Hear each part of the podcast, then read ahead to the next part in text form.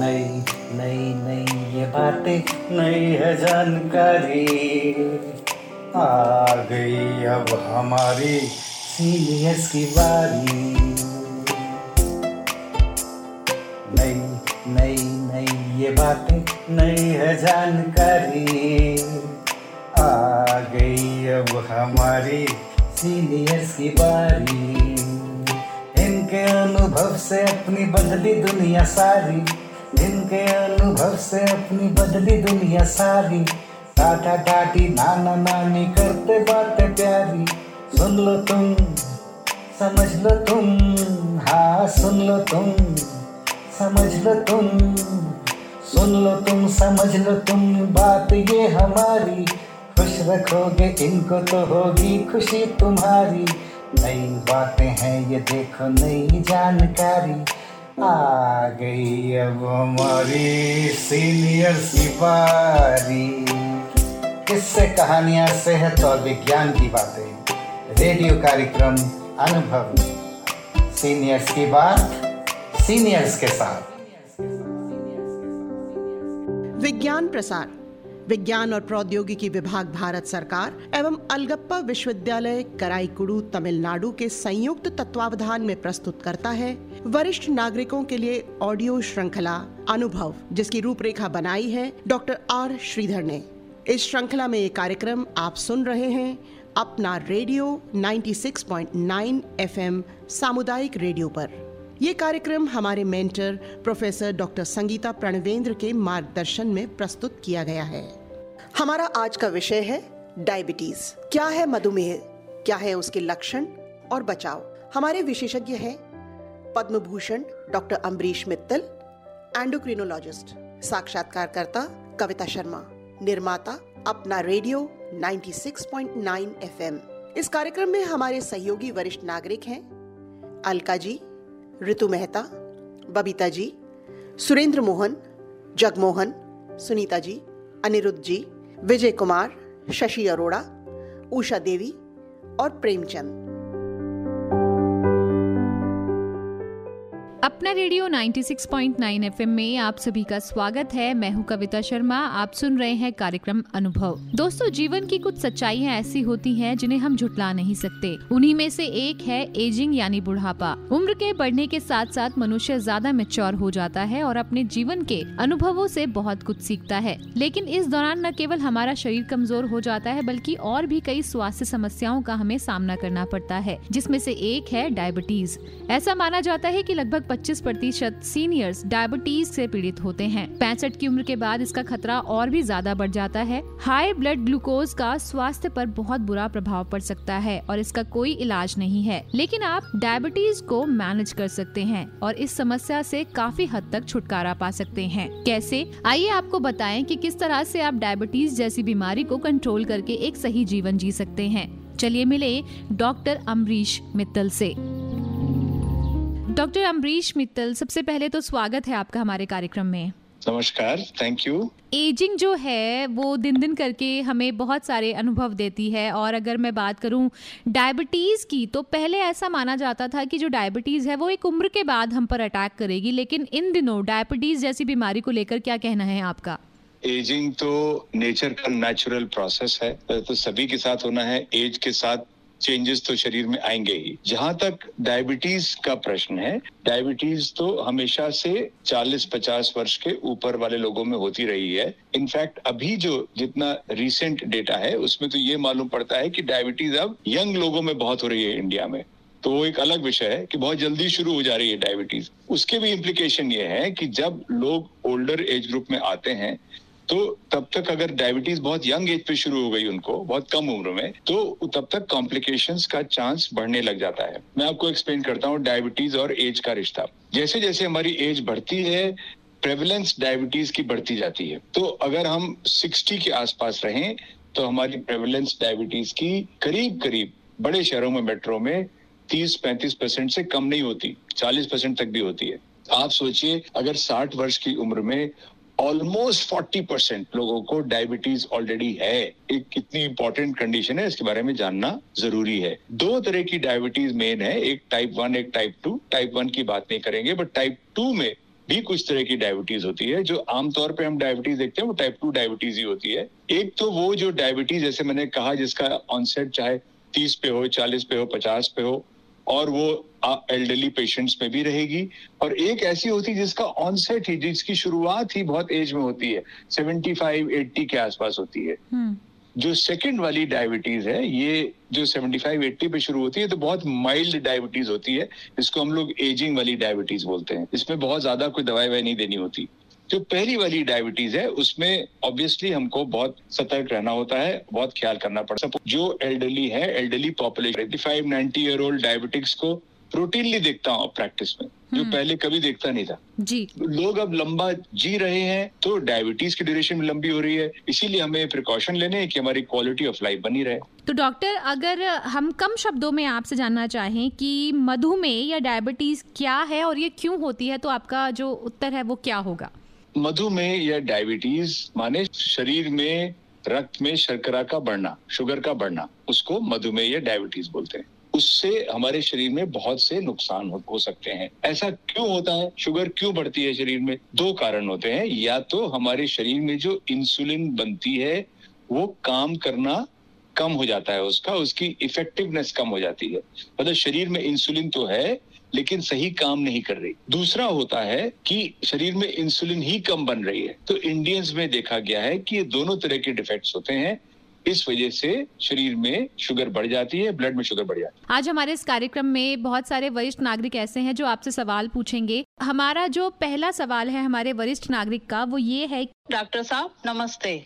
मैं अलका बोल रही हूँ। मेरी उम्र है तिरसठ साल। तो जैसे अक्सर डायबिटीज़ हो जाती है तो उसको हम कैसे पहचाने कि हमें डायबिटीज़ है? देखिए करीब करीब आधे लोग ऐसे होते हैं जिनको मधुमेह है और मालूम नहीं पड़ता। मतलब अगर सौ लोग को मधुमेह है तो सिर्फ़ पचास को पता होता है कि हमको है। पचास को पता ही नहीं होता। या तो मधुमेह के सिम्टम्स हों, जैसे कि थकान होना, वज़न कम होना, प्यास ज़्यादा लगना यूरिन ज़्यादा पास करना कभी कभी भूख भी ज़्यादा लगना कोई भी घाव हो वो ना भरे स्किन प्रॉब्लम्स हो अगर ये सब इश्यूज़ हैं, तब तो मधुमेह हो ही सकता है और टेस्ट कराना ही चाहिए। पर अगर आप वरिष्ठ श्रेणी में आते हैं तो आपको वैसे भी बिना किसी सिम्टम के, बिना किसी तकलीफ़ के भी शुगर का टेस्ट कम से कम साल में एक बार तो कराना ही चाहिए। और उसमें दो टेस्ट होते हैं, एक शुगर का टेस्ट होता है खाली पेट और एक टेस्ट होता है H B A one C जो तीन महीने की शुगर का एवरेज होता है। ये दो टेस्ट आपको साल में एक बार ज़रूर कराना चाहिए, चाहे कोई सिम्टम आपको हो चाहे ना हो।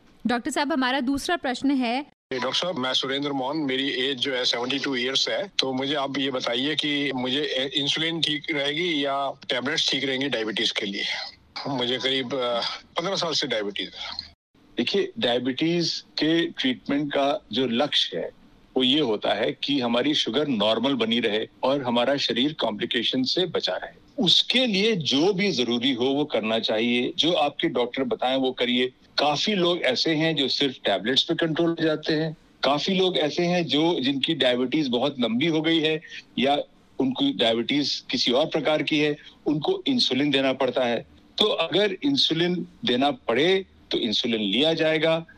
टैबलेट या इंसुलिन जो भी इस्तेमाल करें शुगर कंट्रोल रहे और अपनी डॉक्टर की सलाह लेते रहें। एक कोई ये नहीं कह सकते कि टैबलेट बेटर है कि इंसुलिन बेटर है। डॉक्टर साहब अगला हमारा सवाल है वरिष्ठ नागरिक का। मेरा नाम जगमोहन है मुझे डायबिटीज़ है। मुझे इंसुलिन में रहने के लिए कहा जाता है। क्या मेरी डायबिटीज़ इतनी खराब है? ठीक हो सकती है डॉक्टर साहब? देखिए पैनक्रियास में से इंसुलिन बनना एकदम कम हो जाता है। ऐसे में टैबलेट्स का असर कम हो जाता है। और इंसुलिन के अलावा कोई उपाय नहीं रहता, पर इसके माने ये नहीं है कि इंसुलिन हमारी कोई हार हो गई है या हमारी कोई बहुत खराब तरह की डायबिटीज़ है। इंसुलिन कोई स्टिग्मा नहीं है। जो तमाम दवाइयाँ इस्तेमाल की जाती हैं शुगर कंट्रोल करने के लिए, उनमें इंसुलिन भी एक है। तो अगर आपको बताया गया है किसी भी कारणवश कि आपको इंसुलिन लेनी है तो आपको अवश्य लेनी चाहिए। शुगर कंट्रोल रहना बहुत ज़रूरी है वरना आपके शरीर के अंगों पे उसका बहुत खराब असर हो सकता है। डॉक्टर साहब हमारा अगला प्रश्न है एक युवती पूछती है डॉक्टर साहब नमस्ते। मेरा नाम ना सुनीता है मैं बासठ साल की हूँ दिल्ली में रहती हूँ। मुझे ना बड़े टाइम से डायबिटीज़ की शिकायत है और लोग तरह तरह के सलाह देते हैं ये खाओ वो ना खाओ ये पियो वो ना पियो। तो मैं बड़ी परेशान हूँ। आप मुझे बताइए कि मैं किस तरह का खान पान रखूँ? देखिए, आहार तो आहार नियंत्रण ही डायबिटीज़ की नींव है डायबिटीज़ की इलाज की नींव है। तो हमें आहार पर नियंत्रण तो बहुत आवश्यक है डायबिटीज़ को कंट्रोल करने के लिए। इसको हम कैसे कर सकते हैं? तीन चार बेसिक प्रिंसिपल्स हैं। लोग तरह तरह की बहुत महँगी और बड़ी फैंसी डाइट्स फॉलो करते हैं, पर बेसिक प्रिंसिपल बहुत सिंपल है। नंबर वन हमें रिफाइंड कार्बोहाइड्रेट जो सफ़ेद कार्बोहाइड्रेट है, जैसे सफ़ेद ब्रेड या जैसे नान या सफ़ेद रोटी सफ़ेद चावल, इसको अपने डाइट में कम करना चाहिए। मॉडर्न अर्बन लिविंग में सबसे बड़ी प्रॉब्लम रिफाइंड कार्बोहाइड्रेट है। तो मीठा तो सब सब जानते ही कि कम करना चाहिए, लेकिन लोग ये नहीं जानते कि रिफाइंड कार्बोहाइड्रेट कितना हमारे लिए नुकसानदायक है और जो डायबिटीज़ का और मोटापे का एपिडेमिक देश में होता जा रहा है, वो उसी वजह से है। एक, दूसरा, हमें फैट ऑब्वियसली कम रखना चाहिए, लेकिन फैट को हम अच्छे फैट को ले सकते हैं, जैसे हम नट्स है बादाम है, अखरोट है, पिस्ते हैं, ये सब डायबिटीज़ में फ़ायदा ही करते हैं। इनमें अच्छा फैट होता है। खराब फैट मैंने वो तेल जिसको हम बार बार गर्म करके बार बार उसी में आलू और पकौड़ी बनाते जा रहे हैं, वो नुकसानदायक होता है। तो रिफाइंड कार्बोहाइड्रेट अवॉइड करें। फैट्स अच्छे वाले फैट लें।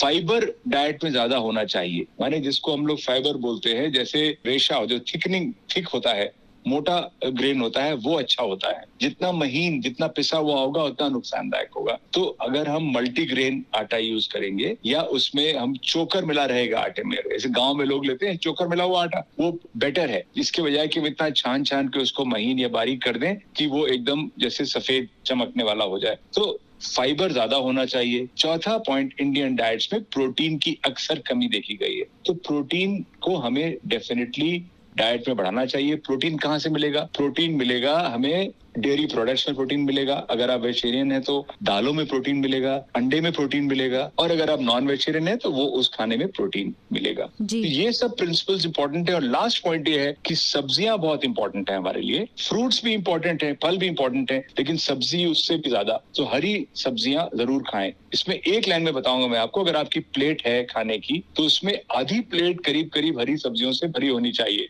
और चौथाई प्लेट में सिर्फ़ ग्रेन्स होने चाहिए जो कि मल्टी ग्रेन टाइप के होने चाहिए हाई फाइबर वाले। और चौथाई पार्ट में आपके प्रोटीन्स होने चाहिए। तब आपका खाना आहार आपका सही रहेगा। तो सर बहुत ही अच्छी जानकारी है। हालाँकि मेरा अगला प्रश्न भी कुछ इसी प्रश्न के जैसा है। एक युवती पूछती है हेलो डॉक्टर साहब मैं बबीता शर्मा। मेरे को शुगर है और इकसठ साल की मेरी उम्र है। अभी तक मैंने कोई दवाई नहीं ली है। तो कभी कभी मैं चीनी की चाय भी पी लेती हूँ, वैसे मेरे को कोई दिक्कत नहीं है तो मेरे को क्या करना चाहिए वैसे? क्या चीनी का सेवन मुझे पूरी तरह से बंद कर देना चाहिए? देखिए, चीनी तो कम करनी ही पड़ेगी अगर आपको डायबिटीज़ है। एक्चुअली चीनी का सेवन ओवरऑल कम होना चाहिए। डायबिटीज़ हो चाहे नहीं हो तो अगर आपको डायबिटीज़ है तो आपको अवश्य ही चीनी का सेवन नहीं करना चाहिए। चीनी गुड़, ये सब एक एक ही थैली के चट्टे बट्टे हैं। ये नहीं, कई लोग सोचते हैं गुड़ हम खा रहे हैं तो कोई बात नहीं। तो मीठी चीज़ों का, चाहे वो इंडियन मिठाई हो, चाहे वो केक पेस्ट्री हो, वो सब हमें नुकसान ही करेंगे। ये ज़रूरी है कि आप हर चीज़ को ज़िंदगी में हर चीज़ नहीं छोड़ सकते हैं तो उसको अमाउंट को कंट्रोल कर लीजिए। जितना आप कम लेंगे, उतना ही अच्छा है। तो यस ये बात सही है कि डायबिटीज़ के पेशेंट्स को मीठा अवॉइड करना चाहिए, नहीं खाना चाहिए। जी। डॉक्टर साहब, अगले प्रश्न की ओर बढ़ते हैं और एक व्यक्ति का प्रश्न है मेरा नाम अनिरुद्ध है और मुझे डायबिटीज़ है। मेरी उम्र इकसठ साल है। मैं जानना चाहता हूँ कि मुझे किस प्रकार के व्यायाम करना चाहिए और या किस तरह की दिनचर्या का पालन करना चाहिए। धन्यवाद। बहुत अच्छा प्रश्न है। व्यायाम का बहुत रोल है डायबिटीज़ को दूर रखने में। व्यायाम अगर हम रेगुलर नियमित व्यायाम से हम मधुमेह को डायबिटीज़ को अपने से दूर रख सकते हैं। अगर हम पूरे हफ़्ते में कम से कम पाँच दिन व्यायाम करें और रफली 40 मिनट का कुछ भी व्यायाम करें तो हमारा उससे बहुत लाभ होगा। हर चीज़ के लिए, शुगर तो एक चीज़ है, हार्ट के लिए, लिवर के लिए, किडनी के लिए, सभी में फ़ायदा होता है। ऑस्टियोपोरोसिस के लिए, मांसपेशियों के लिए। कौन सा व्यायाम करें, ये सबका अलग अलग होता है। अगर किसी को योग का शौक है तो योग से अच्छा कोई व्यायाम नहीं है। अगर किसी को जॉगिंग का, रनिंग का, एरोबिक्स का शौक है तो वो वो करें। किसी को स्टैटिक साइकिलिंग पसंद है तो साइकिलिंग करें। जिसको जो अच्छा लगता हो। अगर किसी को एरोबिक्स का शौक है और मैं बोलूँ, नहीं, आप योग करो तो वो कभी नहीं करेंगे। तो जो आपको अच्छा लगता हो, व्यायाम करें, लेकिन exercise 40 minutes a day at least five days a week अगर करेंगे तो आप स्वस्थ रहेंगे। इसमें ये इम्पोर्टेंट है कि मिक्स करना बहुत अच्छा रहता है। कभी थोड़ी एरोबिक्स कभी थोड़ा योग और अगर आप थोड़े वेट लिफ्टिंग जिसको हम रेजिस्टेंस ट्रेनिंग बोलते हैं माइल्ड वेट्स भी करेंगे तो मसल डेवलपमेंट में फ़ायदा होगा। तो अगर आप ये सब करेंगे तो आप डायबिटीज़ का रिस्क बहुत घटा सकते सर अगले प्रश्न की ओर बढ़ते हैं और एक सीनियर सिटीजन का सवाल है। डॉक्टर साहब नमस्ते मेरा नाम विजय कुमार है। मेरी उम्र तिरसठ साल है। मुझे डायबिटीज़ है। डायबिटीज़ बार बार बढ़ने से मुझे कोई और खतरा हो सकता है क्या? प्लीज़ मुझे बताएँ।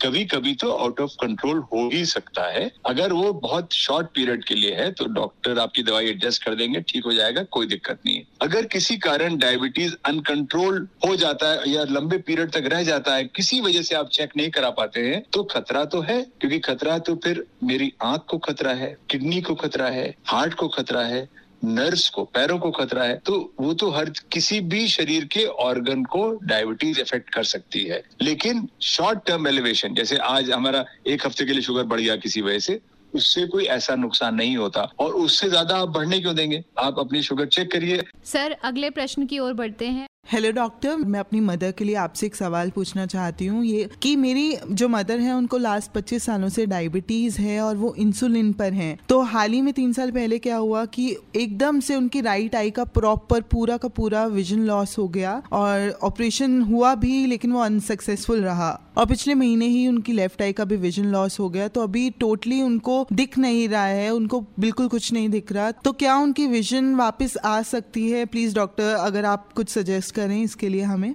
बहुत ही अफसोस हुआ मुझे सुन के ये देखिए ऐसा बिल्कुल होना नहीं चाहिए। यही डायबिटीज़ की एक प्रॉब्लम है कि अगर हमने उस पर शुरू में ध्यान नहीं दिया तो ये हमारे अंगों को जो मैं बता रहा था आईज का सबसे पहले मैंने बोला था आईज और किडनीज को इफ़ेक्ट कर सकती है। प्रॉब्लम उसमें ये है कि अगर एक बार ऑर्गन इफ़ेक्ट हो गया, जैसे आईज अगर जिस स्टेज पे आपकी मदर की आईज अभी हैं, उसमें तो फिर ऑप्थेलमोलॉजिस्ट ही आपको आई स्पेशलिस्ट बता सकते हैं कि क्या ऑपरेशन और क्या उससे नज़र में कितना फ़ायदा होगा। उस समय शुगर बहुत अच्छी कंट्रोल करने से एकदम से आँख ठीक नहीं होगी।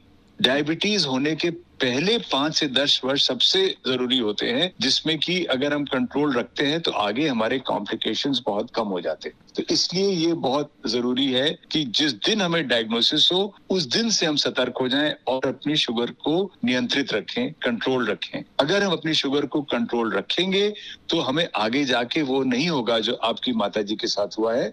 मुझे अगेन बहुत अफसोस हुआ ये सुन के। इस समय आपको अभी भी शुगर कंट्रोल रखनी है। उनकी किडनी बचाने के लिए और अंगों को बचाने के लिए। लेकिन इस समय अगर इस स्टेज पे है और हम शुगर टाइट कंट्रोल कर भी लेंगे तो उससे कोई विशेष लाभ नहीं होगा उनकी आँख को। आँख को तो आँख के डॉक्टर से ट्रीटमेंट कराना पड़ेगा।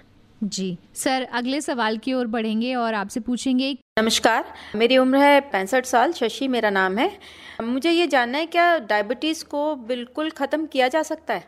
ये सवाल हम लोग से दिन में करीब दस बार पूछा जाता है ओपीडी में रोज। कि क्या मेरी डायबिटीज़ खत्म हो सकती है? और इसका जवाब है हाँ कुछ लोग की डायबिटीज़ अवश्य खत्म हो सकती है। किसकी डायबिटीज़ खत्म हो सकती है? जिनको यंग एज पे डायबिटीज़ हुई, जिनका वेट ज़्यादा है, बहुत ज़्यादा स्ट्रॉन्ग फैमिली हिस्ट्री नहीं है, पर वेट ज़्यादा है की वजह से डायबिटीज़ हो गई है, और जो शुरू में डॉक्टर की बात मान ले डॉक्टर के पास आ जाए। ऐसे हमारे पास बहुत से यंग पेशेंट्स हैं, जिनमें डायबिटीज़ हुई और उनका वज़न ज़्यादा था, लापरवाह थे खाना पीना कुछ ठीक नहीं था, कुछ एक्सरसाइज व्यायाम कुछ नहीं था। और उनको शुगर हो गई 300-400 मिलीग्राम भी हो गई। और उसी व्यक्ति को, उसी यंगस्टर को 17 18 इयर्स ओल्ड जब हमने स्ट्रिक्ट डाइट पे रखा और उनका वज़न कम कराया और उनको एक्सरसाइज के लिए मोटिवेट किया तो डायबिटीज़ ठीक हो गई। और ये डायबिटीज़ फिर बहुत वर्षों तक ठीक रह सकती है। क्या ये कभी वापस आएगी? ये कोई नहीं कह सकता। लगता तो ऐसा ही है कि दस साल बीस साल कभी न कभी वापस आएगी। लेकिन आप डायबिटीज़ को काफ़ी हद तक क्योर कर सकते हैं अगर आप शुरू में एक्शन लें। पर ये हम टाइप टू डायबिटीज़ की बात कर रहे हैं जो यूजुअल डायबिटीज़ वेट रिलेटेड होती है जो बच्चों में डायबिटीज़ होती है इंसुलिन डिपेंडेंट उसमें ऐसा नहीं ट्राई करना चाहिए वो रिवर्स नहीं होती है। तो डॉक्टर साहब अब क्योंकि समय सीमा लगभग खत्म होने को है तो जाने से पहले हम एक और वरिष्ठ नागरिक का सवाल यहाँ पर लेंगे और उनका पूछना ये है नमस्कार डॉक्टर साहब मेरा नाम उषा है। मैं एक डायबिटिक हूँ। आपसे मैं जानना चाहती हूँ कि ये जो डायबिटीज़ की समस्या हमको होती है, हमारा लाइफस्टाइल में कोई गड़बड़ी होती है या सही नहीं होता, क्या उसके कारण भी डायबिटीज़ होती है? बहुत अच्छा प्रश्न है। खराब लाइफस्टाइल की वजह से ही इंडिया में डायबिटीज़ बढ़ रही है। हमारे जीन्स तो वही हैं। हमारे कोई स्ट्रक्चर थोड़ी चेंज हुआ है। हमारे जेनेटिक कोड थोड़ी चेंज हुआ है। जीन्स तो वही है। हम लोग का लाइफस्टाइल खराब हो रहा है, तभी डायबिटीज़ बढ़ रही है। इसमें एक सिंपल प्रिंसिपल मान के रखिए। अगर आपके बच्चों का वज़न ठीक रहेगा और वो फिजिकली एक्टिव रहेंगे, मोटे नहीं होंगे, उनकी वेस्ट सकमफ्रेंस अगर 90 सेंटीमीटर से नीचे रहेगा, पुरुषों में और 80 से नीचे रहेगा, महिलाओं में तो डायबिटीज़ का रिस्क बहुत कम रहेगा। तो आपके बच्चों के लिए यही सलाह है कि अपना वज़न ना बढ़ने दें और फिजिकली एक्टिव रहें तो डायबिटीज़ से बचे रहेंगे। डॉक्टर साहब बहुत बहुत धन्यवाद हमारे वरिष्ठ नागरिकों के सवालों का जवाब देने के लिए। तो सर, ये तो सभी वरिष्ठ नागरिकों के सवालों के जवाब आपने दिए, लेकिन जाने से पहले, सर, मैं आपसे जानना चाहूँगी कि हमारी जो बॉडी है, उसमें डायबिटीज़ का लेवल कितना होना चाहिए और किस किस वक्त हमें अपने चेकअप कराने चाहिए? जाने से पहले क्या संदेश आपका? अगर आपको डायबिटीज़ नहीं है और अगर आप डायबिटीज़ का डायग्नोसिस के लिए चेकअप कराते हैं तो फास्टिंग शुगर अगर 126 से ऊपर होता है और ग्लूकोज के बाद वाला शुगर दो घंटे बाद अगर 200 से ऊपर होता है तो उसको डायबिटीज़ कहते हैं। उससे अगर थोड़ा कम होता है तो प्री डायबिटीज़ भी एक स्थिति होती है। ये डायबिटीज़ का नॉर्मल रेंज है। उसके अलावा शुगर का नॉर्मल रेंज है। उसके अलावा अगर हम H B A one C देखें, जो तीन महीने का एवरेज होता है तो वो हमारा 5.7 से कम रहना चाहिए। तो एकदम नॉर्मल है 5.7 से 6.4 तक हम उसे प्री 5.8 से 6.4 तक प्री डायबिटीज़ बोलेंगे और 6.4 से ऊपर यानी 6.5 या से ऊपर उसे हम डायबिटीज़ बोलते हैं। पद्म भूषण डॉक्टर अमरीश मित्तल जी आपने अपना वक्त हमें दिया। आप हमारे साथ जुड़े। बहुत बहुत धन्यवाद डॉक्टर साहब। थैंक यू नमस्कार। दोस्तों डायबिटीज़ सबसे आम और पुरानी स्थितियों में से एक होने के बावजूद लोगों में इस बीमारी को लेकर जागरूकता काफ़ी कम है। लेकिन सही देखभाल और खान पान से आप भी अपने मधुमेह को कंट्रोल कर सकते हैं। तो अपना ध्यान रखिए और एक बेहतर ज़िंदगी खुशहाली के साथ जीते रहिए। इन्हीं शब्दों के साथ कविता शर्मा को दीजिए अनुमति। सुनते रहिए अपना रेडियो 96.9 एफएम। नमस्कार। अभी आप विज्ञान प्रसार, विज्ञान और प्रौद्योगिकी विभाग भारत सरकार एवं अलगप्पा विश्वविद्यालय, कराईकुड़ू, तमिलनाडु के संयुक्त तत्वावधान में प्रस्तुत की गई वरिष्ठ नागरिकों के लिए ऑडियो श्रृंखला अनुभव सुन रहे थे, जिसकी रूपरेखा बनाई है डॉक्टर आर. श्रीधर ने। इस श्रृंखला में ये कार्यक्रम आपने सुना, अपना रेडियो 96.9 एफएम सामुदायिक रेडियो पर। यह कार्यक्रम हमारे mentor professor doctor Sangeeta Pranavendra के मार्गदर्शन में प्रस्तुत किया गया।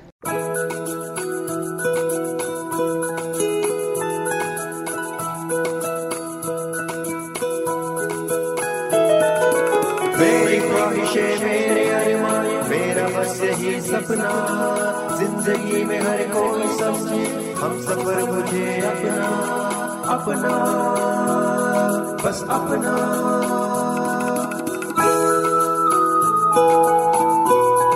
अपना रेडियो 96.9 एफएम।